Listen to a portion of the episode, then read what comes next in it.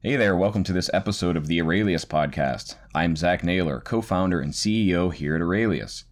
Our special guest this time is Lou Rosenfeld, founder of Rosenfeld Media, the publisher of many really great UX and design books. Lou is also author of Information Architecture for the World Wide Web, the seminal book about IA that really laid much of the groundwork for how we make, find, and search information in our digital world. Lou has been around our industry for a long time, and he shares with us some very timeless advice about being a practitioner in UX and design. He also shares some really fun stories about way back when this thing we call the internet was just getting started. Also, where IA came from for him and what led him to create a publishing company, as well as two major UX conferences. I think you'll find our chat pretty interesting. Finally, Lou and I got into the topic of growing design and what's on the horizon to further push companies to be truly customer and research driven. He very kindly mentioned our own product here at Aurelius and how he sees it helping companies break down the silos of information from user research and customer feedback. For those of you listening that are trying to do just that, I'd invite you to check out what we're doing. We offer a 14 day free trial with no restrictions for you to check us out. Just head over to our website, aureliuslab.com. That is A U R E L I U S L A B.com. The last thing I want to mention is that we've been getting very positive feedback and response from the community about our podcast, and for that, we're very grateful. If you enjoy what we're doing here with the Aurelius podcast, it would mean so much to us for you to leave a review on iTunes or wherever it is that you listen to the show. We produce the podcast entirely for free, with no ads, to give you the best listening experience possible. And those shares and reviews really do help others find the show. Okay, here we go with Lou Rosenfeld.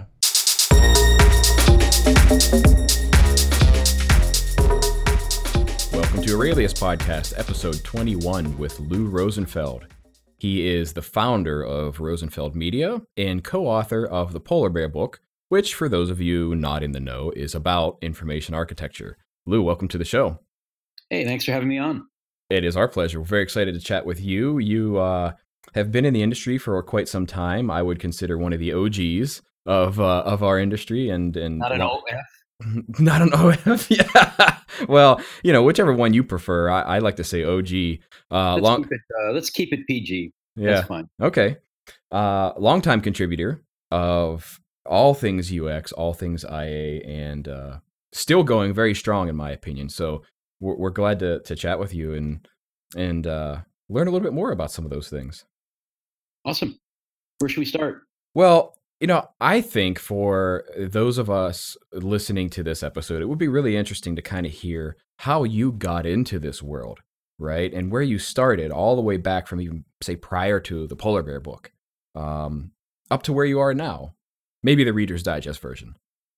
Yeah, I'm glad you said that. Um, otherwise, uh, I could go on a bit long. But uh, you know, getting into this world uh, um, 1988 or what whatnot is not was not really the same world. It wasn't really in existence, uh, and that was kind of the beauty of being involved in in tech at that time. Was we were inventing worlds that we did, we did without even realizing it, and um, uh, you know, my in a the Reader's Digest version of my path was um, I graduated uh, with a history degree from the University of Michigan in 1987, and um, I think we immediately had a recession, and I really didn't know what to do. Wanted to go to grad school because that seemed safe. Um, the real world wasn't really uh, cutting it for me, and uh, I I wanted to go to library school. Hmm which was kind of surprising to people who knew me uh, because they didn't think I was that organized and they didn't see me as a librarian. And I didn't really see me as a librarian either. Uh, but um, uh, it just seemed interesting to organize stuff and at least information stuff. And um, uh, I, I figured I might learn about database management and that would be pretty cool and I could do that without having to get a computer science degree or getting a, a, business degree, neither of which I really wanted to do. So it seemed like a safe middle ground. Hang out with the librarians for a couple of years. If, if the job didn't work out, I could always fall back to being a reference librarian. But you know, once I got there, um, to, to uh, the University of Michigan's uh, School of Information. It had just been renamed. It's since been, re- been renamed an iSchool. But when I got there, all the faculty were were talking big talk about the impending information revolution. And again, this is like 1988, 89. And that was really exciting. And we all drank the, the Kool Aid, so to speak. But um, it was not so obvious what that was going to mean practically and what kind of careers we were going to have and how we would take librarianship and port it to this new information age uh, and get it out of the libraries. Mm-hmm. So a lot of library schools at that time were focused on libraries and not librarianship. And I was really interested in taking librarianship into new settings, and Mm-hmm. especially into digital settings. And there was a, a interesting cadre of people that were starting to do that in, in the library world. Uh, and things were digitizing, and and just to by just to give you a little bit of context, um, when you know y- y- you know people um, were doing things online in those days, uh, but it was a very different kind of online in 1988. So, can you imagine? Um, online meant this databases of research, uh, like Dialog and, and LexisNexis and, and services like that, were, were huge companies, huge industries at that point. And they would charge you upwards of sometimes $300 an hour to use them in 1988 dollars. And you were going in at uh, 2400 baud. And I remember using acoustic couplers on an old style telephone uh, back then in 88 in, in grad school. Hmm. And because you were going online and it was so expensive, our professor scared the living daylights out of us and said, You are not going to waste money. I'm going to fail you if you make mistakes. And I remember we had to like come up with search queries in advance, you know, search query plan A, plan B, plan C. And, uh, um, uh, you know, so you were ready if your, your first search didn't get the right results. Mm-hmm. And I, I still remember, uh, I still remember people uh, getting ready for their turn and their hands were shaking. It was just that was what that was what the the sort of predecessor of the internet was back in '88. But like really quickly, we started seeing all these tools. Like uh, I'm, I'm not giving you the Reader's Digest version, by the way, so you can pick it up. But I'll I'll just just make a quick point. The tools back then were really shitty. mm-hmm. Talking about FTP, Mm-hmm. Telnet. Uh, you you even do you is I, you know do you even remember these? You're Sure. you might have heard of them, but Sure, sure. Archie, Veronica, uh, WAIS, and um, and then Gopher, which came out of your hometown there in Minneapolis. The University, University of Minnesota created something called Gopher, and those were like amo- the first distributed information sites. But Mhm. instead of uh, the web, it was like not hypertext, but it was hierarchy. So you could move through menus, and sometimes the menus would take you to a, a Gopher server and another computer somewhere Hmm. and that was kind of what what was going on and and so just to kind of bring it back um, i was one of those people who was really interested in those tools and trying to make them more useful and easier to understand and so i started a little company um, with one of the faculty at michigan teaching people how to use the internet like in 1991 and this is before the web. This is just as gopher was getting going and how to do all these horrible things like email as well as FTP and Telnet and such. And you know, we this is like a hobby company, and we called it Argus Associates. And um, we started teaching classes, and we got really kind of tired of doing that uh, because it was just so hard. And we got out of it right before the web hit and made it easy. Mm-hmm. We could have actually, you know, had a pretty decent sized business if we would have stayed with that. Instead, what we started doing was teaching people not how, mu- how so much to use the information, but how to make the information. And around that time, we started teaching students at Michigan. I became, became a doctoral student around then. Uh, how to create content on certain topics for use for uh, on the internet. So um, our students did things like creating the guide to personal finance resources on the internet, or theater resources on the internet, or statistics resources on the internet. Mm-hmm. And I put them together in uh, one Gopher server initially, and then later a web server. And that was a, a clearinghouse of these guides, these topical guides. And uh, and so that was really exciting because when we were teaching uh, students how to do this, they they were went crazy. They they loved it, and some of them, like a year or two later, were working in Silicon Valley as VPs at places like Excite, based on the experience they had in this one little class.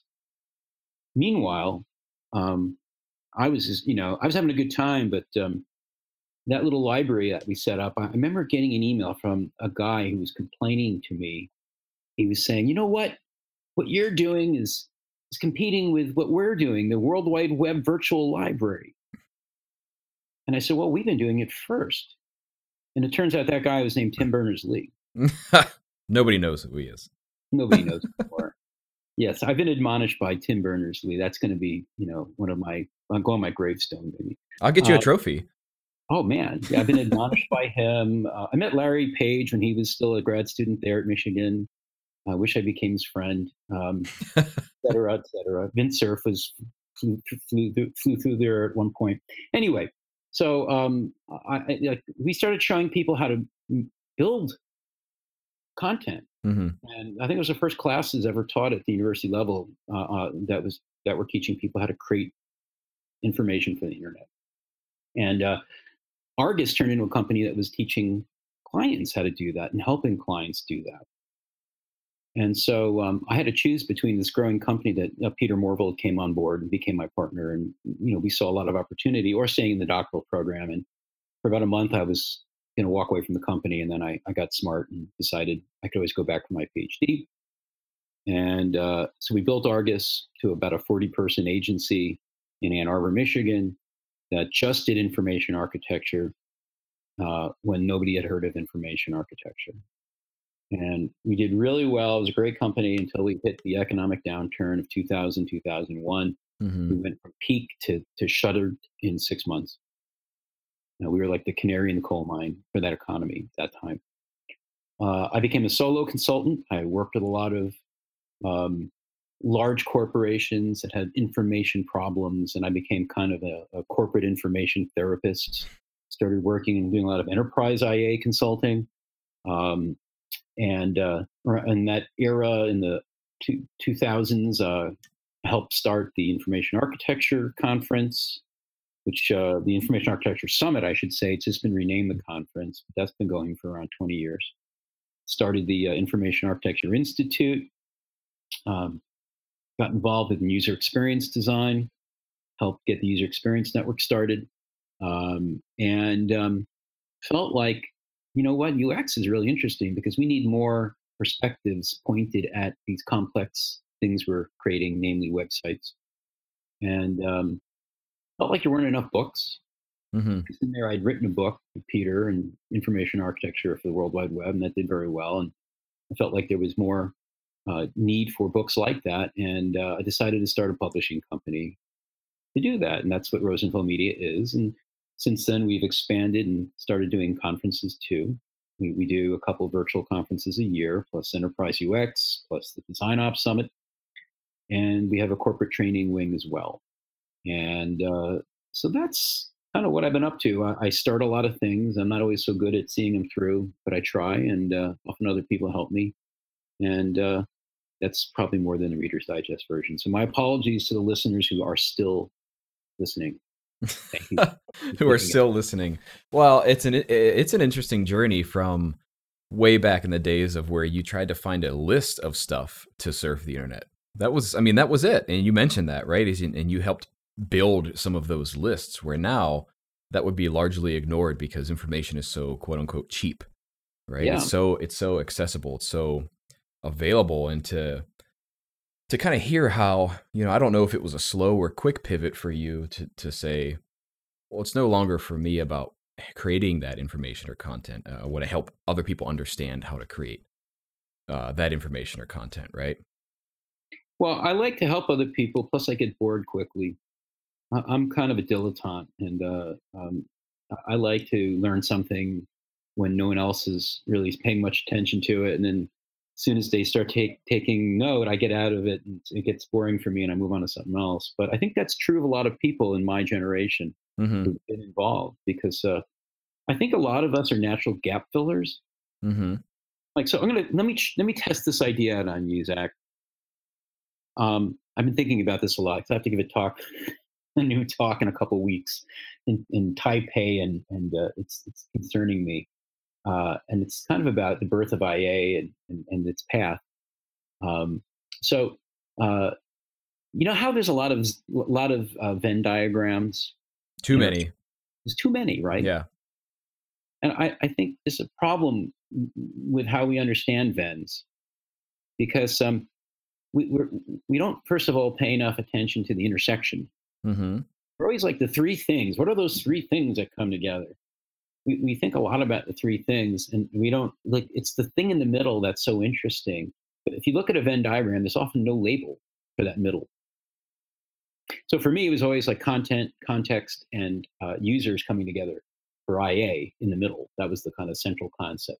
But you see a lot of Venns where there's no kind of like definition of what it is those things have come together to create. And then on top of that, I think when you look at a Venn diagram, you're seeing a state, an endpoint, and you're not seeing the progress to get to that endpoint. In other words, those circles have moved. Mm-hmm. They've come together, but they were not together. Mm-hmm. Really, instead of intersection, we're really looking at convergence. Mm-hmm. And um, I think a lot of us were in one of those circles and were uncomfortable. We felt kind of like, I don't know, confined in our kind of home circle. And so we started venturing away and kind of pulling each circle toward other circles. So, like, I was kind of on the content side as a librarian, and I kind of pulled toward the usability engineers, pulled toward that user circle, and then learned a lot about the business side, the business context, and sort of started pulling in that direction, while people in those circles pulled in our direction. Mm-hmm. So there's this kind of motion that the Venn doesn't really show, but that's really the important thing. And, that middle, where we all come to, is a gap, and a lot of us are gap finders. Like I'll bet you a lot of people listening have been in this situation. Maybe you were in grad school or college or somewhere where you were thrown into a group to do a project. And you didn't know how to do a project as a group. And everyone was just sort of stumbling around.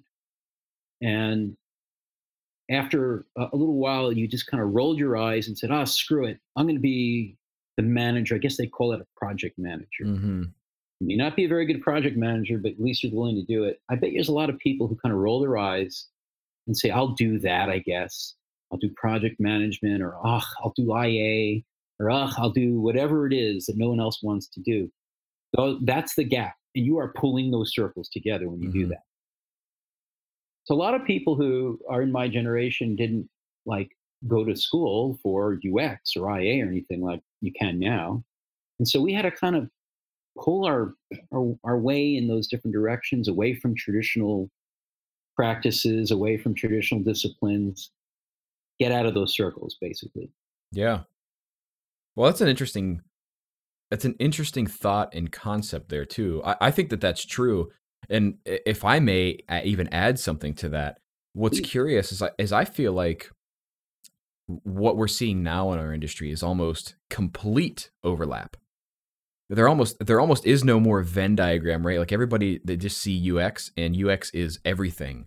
Which to me then means UX is nothing, right? UX is just it's all of design, it's all of anything you're creating for web or digital, which then in some respects means well we don't have to, you know, pay proper attention to things specifically like research or things specifically like organizing information or taxonomy, right? Or understanding language and how people find things. I'm curious to hear your reaction to that because uh, another another I guess point that you also brought up is these gap fillers. Is I've also then seen some of a flip where a lot of folks coming out of school now say, you know, I just really want to get into a place and I want to do the strategy. But how could you know? how can you know what proper strategy is without having understood all the parts that make up a strategy? That's the that's the that's the piece missing for me. And at this point, I realize I'm monologuing a bit where we sound maybe like a couple of old guys complaining about stuff. well, you know, first of all, I, I, it may seem like there's the, the, there's a complete intersection or complete convergence of whatever circles are are being uh, discussed at any moment. But I, let's take a little, you know, um, a little page out of the, the book Flatland and turn the that Venn diagram on its side. Mm-hmm. Look at it from the side, and you will see a T shape. So you know the concept of the T-shaped person. Yeah, I do. It was an IDEO concept originally. Yeah. Yeah, and I think you know I, I think that's really what's still going on. I mean, like a lot of us have that sort of breadth but shallowness, and we still have that depth in one or two places. And I don't think there's anything wrong with that. Um, I think that shallowness is, it sounds bad, but it's actually good if you have that exposure and you can at least communicate with other people, whether you're a designer trying to communicate with a developer, developer with a marketer, whatever it might be. I think a lot of the problems that we face is that we don't have a shared vocabulary. We don't speak each other's language. If we can at least get that far, um, I think we can actually do great work together. And so I really like, I'm starting to see the lines blur in a good way. Mm-hmm. Uh, a lot of younger people, especially, are, are not like all wrapped up in disciplinary uh, or tribal uh, garb. You know, like they, they don't care what you call it. They don't care what tools you use. They don't care what methodology you use. They just want to solve problems using whatever's out there. Mm-hmm. I think mm-hmm. of Luke Wroblewski as like the first person I met who was like that. One of our authors. Mm-hmm. And uh, um, he just like when he wrote web form design for us, it was just like, oh, you know, I'm, I'm going to talk to graphic designers. I'm going to run a usability study. I'm I'm going to learn about you know, forms design from the traditional perspective. Uh, it was just like such a nice synthesis of, of different things without really like he didn't ask permission to yeah. like from one discipline to the other. It was just a natural thing for him. Yeah. I think more and more people are like that, and that's exciting. Yeah, no, I, and I love that. I couldn't agree more that that that, that T-shaped model, and even eh, you know maybe another term, generalist, right? A, a, generalist, I think, are very very good things, particularly in the world that we live in now. Um, I think that they can be very effective. In fact, m- maybe supporting your point even further. I think that a lot of companies still have this idea or this hangup, uh, and and not rightly so, that all those traditional garbs that you mentioned still have to exist for things to happen successfully. And and we all know that that's actually not true yet we still go through the motions because it's almost tradition or it's expectation right? And um, the way i've said this to some folks is it doesn't really matter what you call me or yourself or anybody else you know we have a certain problem to solve. We have a certain goal to achieve. If if we can simply be better at rallying around that in absolute clarity or as absolute as we can get. You know, if you had if you tend to be a little bit stronger on the technology side and I tend to be stronger on the design side and somebody else tends to be stronger on the organization and management side, great. But we're all still solving that same problem and we can all weave in and out of those roles as we see fit. Um, but the actual lines, as you say, can and should be blurred. It's it's almost irrelevant. We're all we all take responsibility for achieving this this outcome. Well, and we that in, in a way we're all good at uh, we're all potential gap finders then. You're on that team, it might be a great team, but there's still some gap. It may be a gap just for today's meeting. It's amazing how people will um, kind of identify and, and comfortably step up to the plate mm-hmm. when there's a, a, a shortage uh, or shortfall of a particular talent on a team.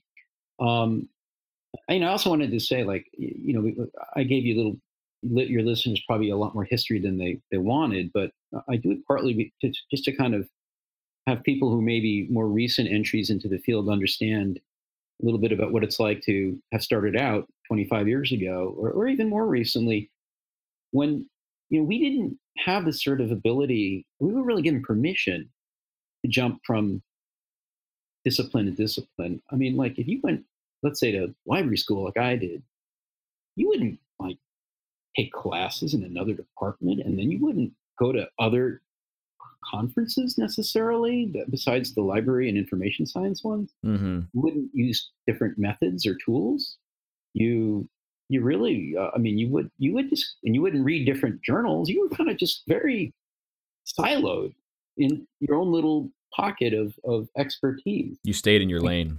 You stayed in your lane, and and it was just kind of considered strange to go outside. Now, I'm sure other fields were a little different, and maybe a little more open-minded in that regard, less less insecure because we have a we had a profound insecurity in my particular field. Um, but I, I think you know that's like this thing we're still a little uncomfortable with, and, and there's still a little tribal residue from time to time with, with people in my generation. And, and don't hold that against us. We're, we're working on it. We're much better off than we were 10 years ago, even. Awesome. You know, I'm curious. Uh, this is something I wanted to ask you even after hearing uh, some of your history and things like that, right? So you've been around, you've seen a lot of different problems, you've seen a lot of different solutions, you've seen a lot of different ways people went about that. Is there one or even less than a handful of things that you know across all that experience just canonically help make more successful designs, products, features, strategy in the work we do? Um, you know, we, we talk a lot about like the the Steve Jobs impresario genius approach to figuring stuff out, coming up with ideas, designing stuff, um, versus the more realistic fact that you know you have to have an organization that's doing this stuff. It, it you know, is that just you know everyone wants to be Steve Jobs, but you know there's just only one Steve Jobs, or you know, or Elon Musk, or whomever you want to choose. It just, just that's just rare, and you can't really count on that. And you really do have to see broader teams, or, or even more broadly, full organizations bringing, you know, con- conceiving and and uh, creating and bringing to market products and services. And for that reason, uh, I'm really interested in what you know companies like Aurelius is doing because I think if you're going to have all the all if you if you have an organization that's designed to to um, to create products and services and bring them to market, you need to have a, a really robust, wide range of evidence for the people inside that organization to draw on. And you know, this is something I've been speaking about for lo- many years, and I really don't see enough examples still. But we're getting there; it's getting better, and that is taking all the research we call it user research, market research, analytics, voice of the customer research, uh, big data work, and putting it together in one big um, brain, if you will. Now, right now, that stuff tends to be siloed. So you have these organizations that are just spending through the nose to, to create evidence of one type or another, but they are doing it in silos. Mm-hmm. And I'm starting to see finally um, organizations starting to break beyond that. And I think tools like yours are, are going to be really helpful there. And I think also kind of people that we have now that are better at synthesis and at learning each other's languages and are more comfortable getting out of their disciplinary mm-hmm. silos, that you can put them together with this robust, rich, but varied bunch of types of research that we're producing and put that stuff together in ways that has not been put together in before. That to me is what's really, really, really exciting right now. And so, like, I see what you guys are doing, and I see tools for managing research coming out of many other areas uh, market research agencies, uh, you know, there's a whole bunch of vendors that are trying to do similar things, but from very different perspectives because they're all seeing the same problem. Mm-hmm. And, you know, over time, a category is going to emerge, and there are going to be a few, you know, really good tools in that category to help put things together. And uh, when you put those things together, you're not only like commingling your data, you're also, by extension, commingling your people in ways yes. that the organizational silos aren't supportive of right now. Yes. Yes. And that's exciting. So, like with MailChimp, uh, when Aaron Walter and, and Gregg Bernstein were, were working there, they were doing some really interesting things with the most kind of simple tool. Um, uh, they were using Evernote and dumping all kinds of research into Evernote. And, like, you know, a researcher might have um, uh, um, like stored their stuff there and went back six months later to find something they had created and in the process found other research data that a different researcher from another business unit had created and it's like who's that Yeah. they know are they trying to solve the same thing i am or can they help me solve what i'm solving can we solve it together Yeah. that's exciting Yeah. I love it. Yeah, I well, I mean, let me just say first of all, we're we're pretty honored that you would even mention us um as exciting in that field. Thank you. Uh, It really does mean a lot to Joseph and I, but but further to that point, I'm really glad that you brought this up because something that's very important to Joseph and I, and this has become, uh, I hesitate to say hot button issue, but something that we're really passionate about recently is that point where you talk about commingling people, right? So I uh, we recently relay, released a, a, a different sub track of our podcast called Inside Aurelius, right? And so Joe, it's just Joseph and I talking about things that are important to us. You know how we're building Aurelius, the product, the company. What it, what does it mean? What are we what are we focused on?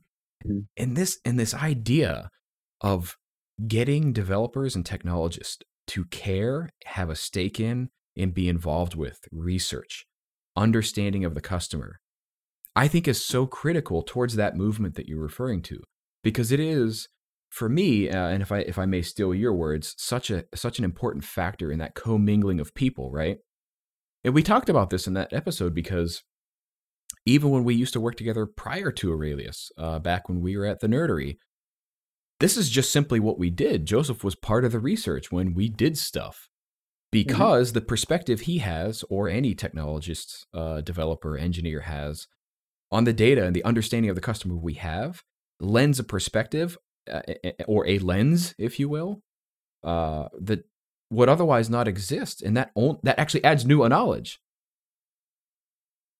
and it, and it furthers what we're able to do. I'm curious if you've seen because you know, particularly with what you're doing with enterprise UX, uh, Design Ops Summit, right? You're having a lot of these conversations where people are trying to solve this problem. I, I'm very very curious if you have any stories to share about this idea of that commingling of people, maybe in this case, even des- uh, developers and engineers.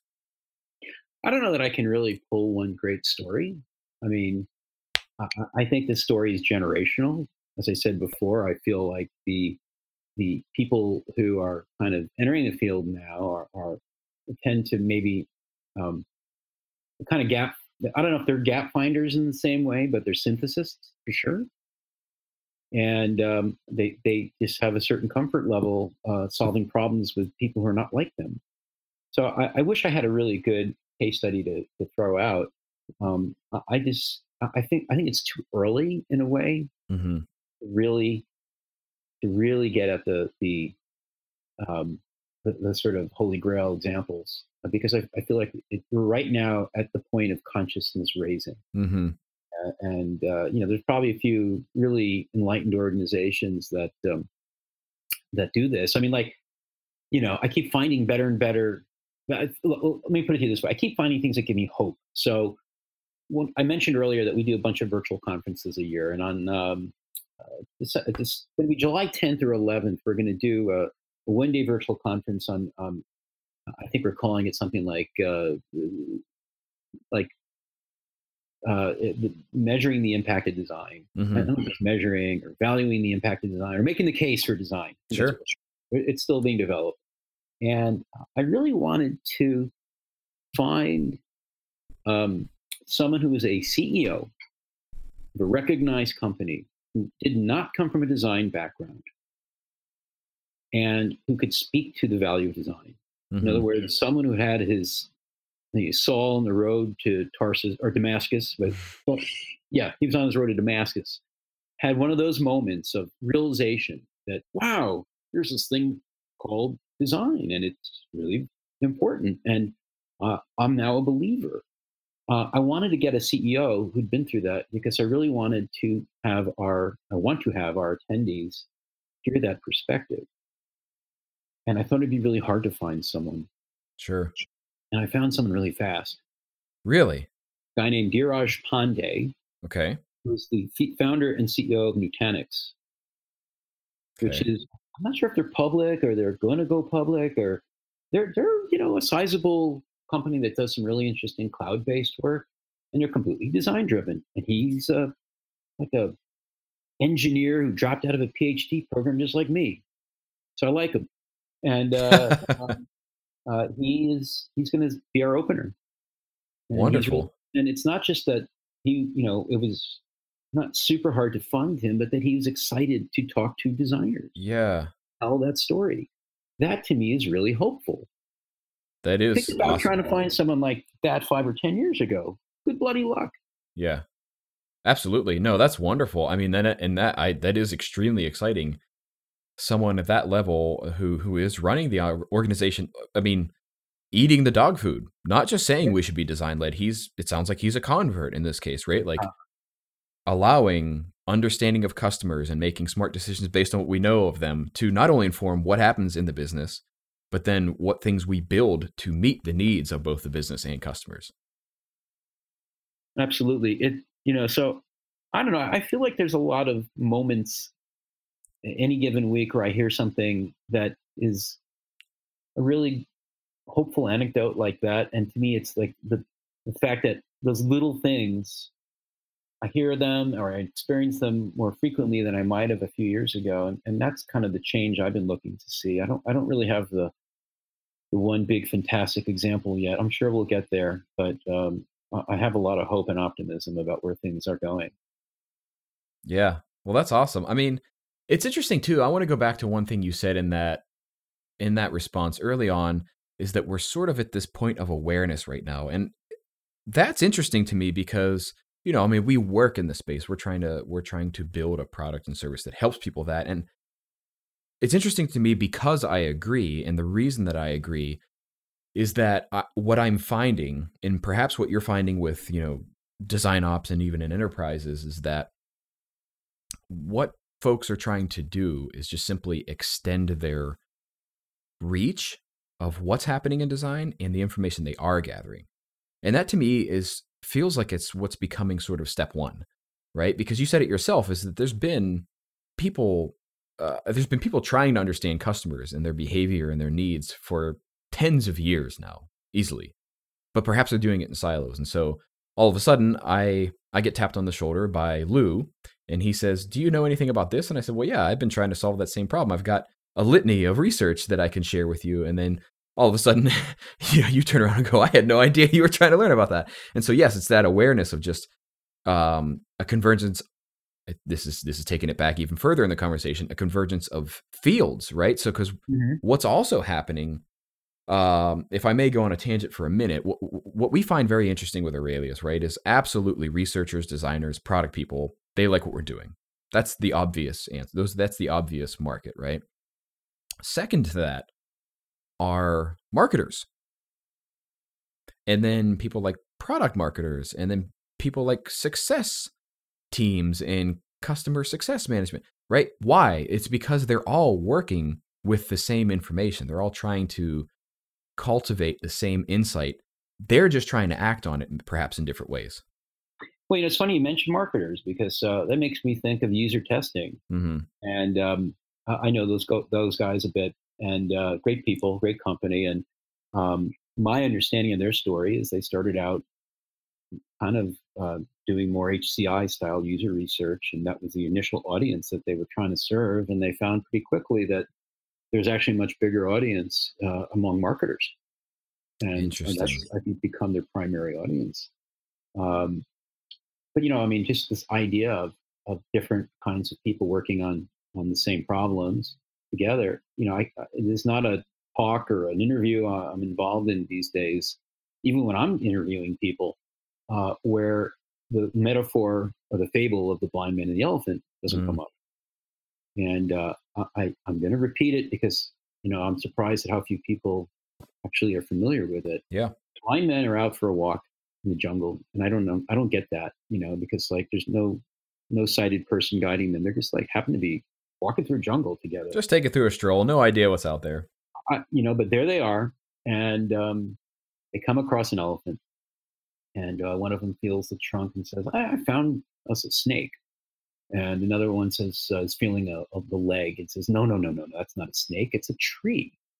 Uh, and, and, so on and so forth. And until they talk together, share data, um, until they do that, have a conversation, they can't achieve the true insight of understanding that they've encountered an elephant. And um, I don't. I think that you know that metaphor is so true today that we have. It's not just in our field; it's in all kinds of fields that we have such complexity uh, in the challenges we face. Our little brains just can't handle it. we can't. You really kind of. I mean, even Steve Jobs would he be so successful uh, working in this industry today? I don't know. I mean, it's more complicated now than it was in 1975, and you know, so you, you have to solve things as an organization, and organizations have a really hard time with that. And I think we're all working on doing one way or another is is uh, you know especially designers is we're trying to help organizations solve big problems together that's what it comes down to and that's why so many people start off in craft in our field but end up finding that it's not craft that's the critical thing it's the ability to do the soft skills stuff the conversations the listening the negotiating the leading managing facilitating. That's the stuff. Interviewing. That's I mean, those are the things that really, really help you work with other people and figure out that there's an elephant in, front of you. Yeah, absolutely. I couldn't agree more. And in fact, you know, I've mentioned this in a couple uh, recent episodes we've done with guests because of a talk I've been giving recently, uh, how to sell your ideas to anyone right? And it's uh, admittedly a bit of a misleading title because I start off by saying you're not going to sell anything to anyone who isn't already willing to buy. So if we can get that out of the way, what you're really doing in selling, uh, selling your design ideas, your feature recommendations, right, or your or your product changes, is what you're doing is you're convincing somebody that it's good for the product, for the customers, and the company in that statement, we need to unpack some assumptions. We eh, the assumptions are you know who the customers are. You know what's good for the company. You know what's right for the product, right?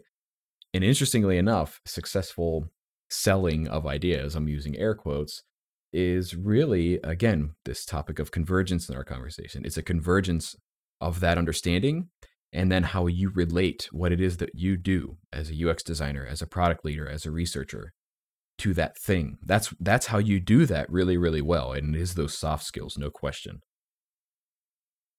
Well, you know, so um, we have this sort of awakening to to the soft skills that are required for basically collaboration across silos and you know we're you know we're both very excited by that Yet the other trend i want to bring up though and it's not entirely unrelated is operationalization mm-hmm. And uh, so this whole like basically um, for me, my awakening about the the need to get people working across silos comes from doing consulting for a huge enterprise in Silicon Valley for a couple of years when I was still doing consulting, and they had all these pockets of really interesting stuff in, in different parts of the company. And you know, I, I remember uh, walking down the hallway, uh, uh, I'd been working with them for months, and, and I go past a uh, one of the war rooms, I think it's what you call them, and I look through the window, and there's a giant Indi Young mental model of exactly the domain that we were working on, and, and, I was like, "What? You didn't tell me you had that." I mean, it, you know, I published the book, but more importantly, as a consultant, I, at the time, I really would have benefited from seeing this. Yeah well, you know, we didn't really, it's kind of a different group that's doing that. And, and at the same time, I was like peppering them for um, access to their um, uh, call center uh, uh, logs and their search logs. And it's like, well, you know, um, we'll try to find those for you. And it took nine months. Wow. Like uh, some some call center in, in Oklahoma is where where the, the data was living, and I'm not even sure we can even get it. So I mean, like I felt like this was this critical thing that no one was really doing. And and so I, I started giving this talk about, you know, you almost call it insight operations. And I kind of worked backwards to like, well, who's doing this? And what, what really is happening right now is research operations. Yeah. So not cross silo, but within a silo, companies are getting better and there's tools are getting better. Manage things like subject pools and, and nuggetizing uh, your data so you can find patterns more effectively and yada yada. That's all well and good. Uh, and then that kind of took me to, well, how does this tie into the design process? And I started learning a little bit about design operations. And in fact, I had not heard that term about a year ago. Mm-hmm. And I heard it, uh, I guess I was talking with Dave Malouf, who, who's really doing a lot in this area. And within about three months, two months maybe, we committed to doing the first Design Ops Summit. And um, they really support people doing design ops and research ops. And we did it last November in, in, New York. And the next one will be November 7th through 9th again in New York, uh, designopsummit.com. So, um, you know, so uh, that's like this really exciting area because, you know, we, we've been talking about design thinking for, for years and years and years, and that's all well and good. But like, I think we're ready to take the next step to what I guess uh, I think it was Jon Kolko came up with this design doing. Yeah. You have all these designers and researchers and talent and, re- and data, and you know if you don't institutionalize it or operationalize it, build the infrastructure to essentially help those expensive, smart, brilliant people you've hired do the work that you've hired them to do, building you know through things like you know research management tools and, and, design systems and pattern libraries, but also things like making sure they're trained well and they are um, supported with principles and guidelines. Uh, you know, that's I mean that that's design ops right there. You need, you need that in order for them to be successful. You need that in order to amplify them and the work they do and uh, eliminate uh, redundancy and inventing the, the wheel over and over again on baby stuff like how to do a date picker. Why does that, that have to be redesigned by every silo for every project?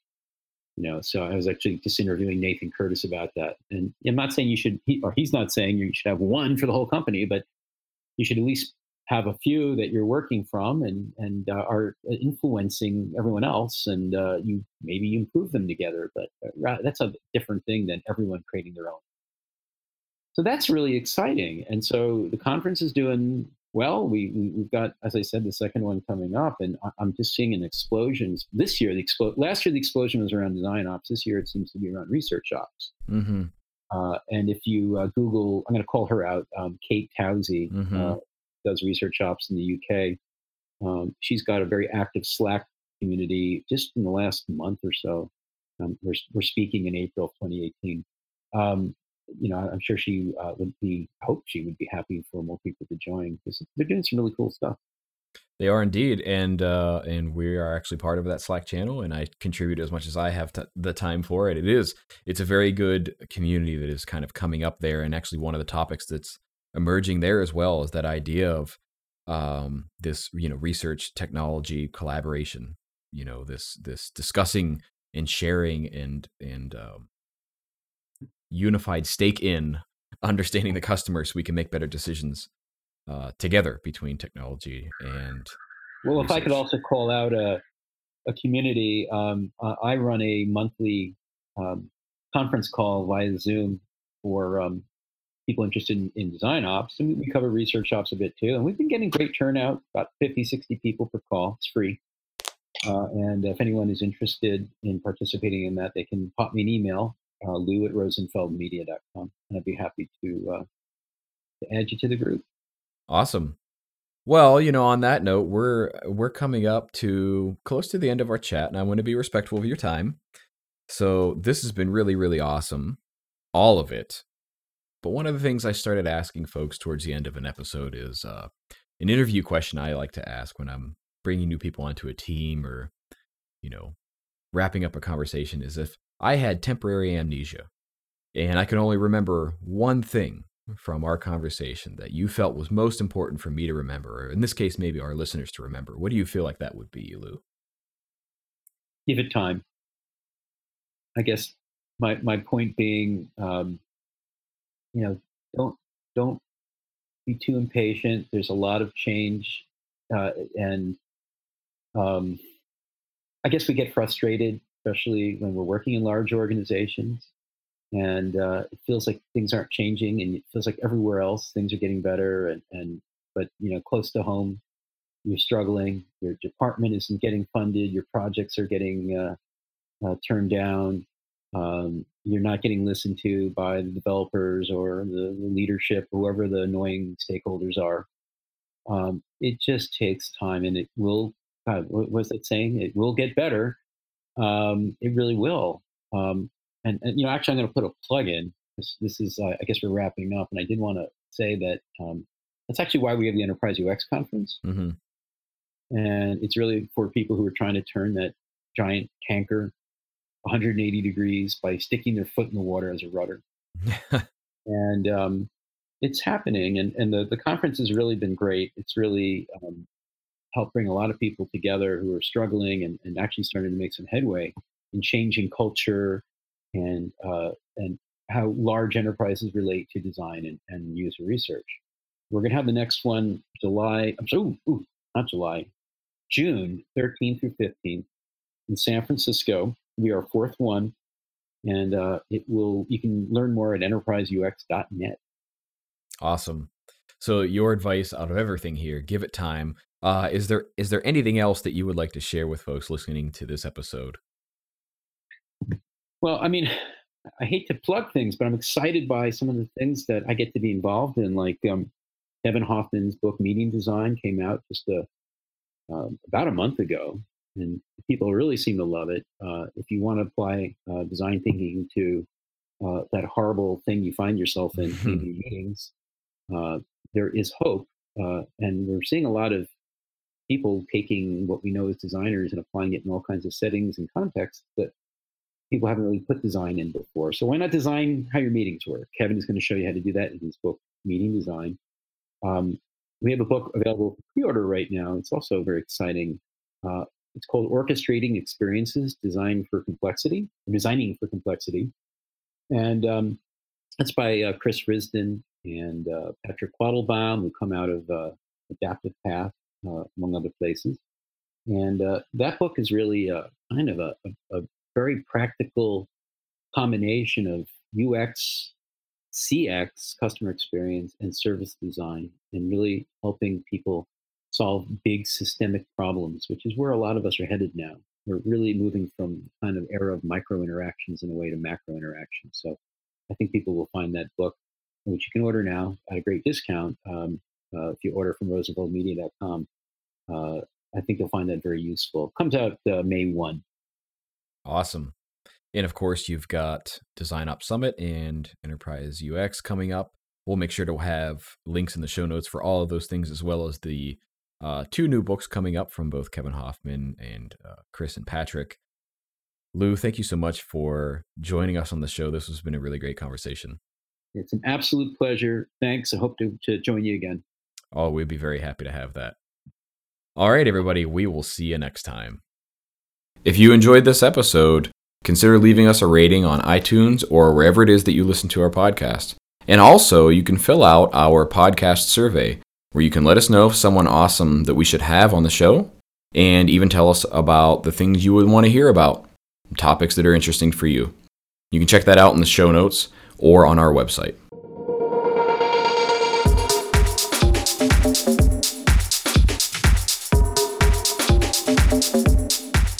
Thanks for listening to Aurelius Podcast, talking about product strategy and design strategy.